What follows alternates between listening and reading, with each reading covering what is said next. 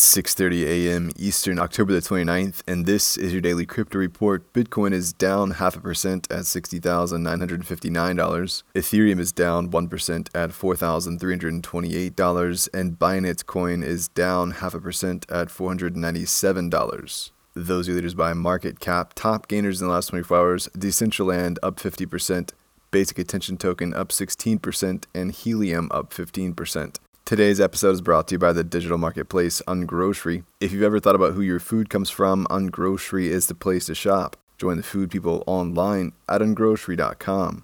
Well, Ether has topped 4.4K for the first time, thanks in part to the Shiba Inu forward movement. With that move, Ether is up 45% compared to Bitcoin's 40% gains. New Jersey has hit 5 crypto scams with cease and desist orders, according to an announcement from the New Jersey Attorney General and the New Jersey Bureau of Securities. Bulk Investments, Forte Trade, Dilna Investments, doing business as Fidelity Revenue Real Bitcoin Mining, and File FX Option, all, according to authorities, advertised to investors some combination of dubious means. The order claims the firms are offering securities that are neither registered with the Bureau nor federally covered or exempt from registration, in violation of New Jersey regulations.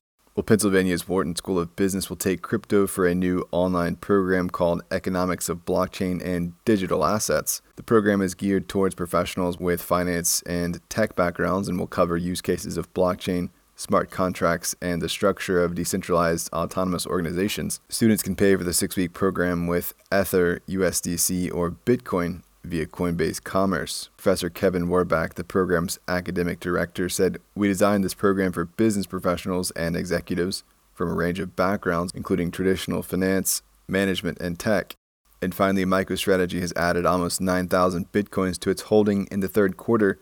The company's Bitcoin holdings are worth just over $7 billion, while its entire market cap is roughly $7.4 billion. The company said it purchased the Bitcoin by successfully raising capital in the quarter through our at-the-market equity offering, adding that it will continue to evaluate opportunities to raise additional capital to execute on our Bitcoin strategy. CEO Michael Saylor said on MicroStrategy's earnings conference call that the company is committed to buying Bitcoin and doesn't have plans to sell.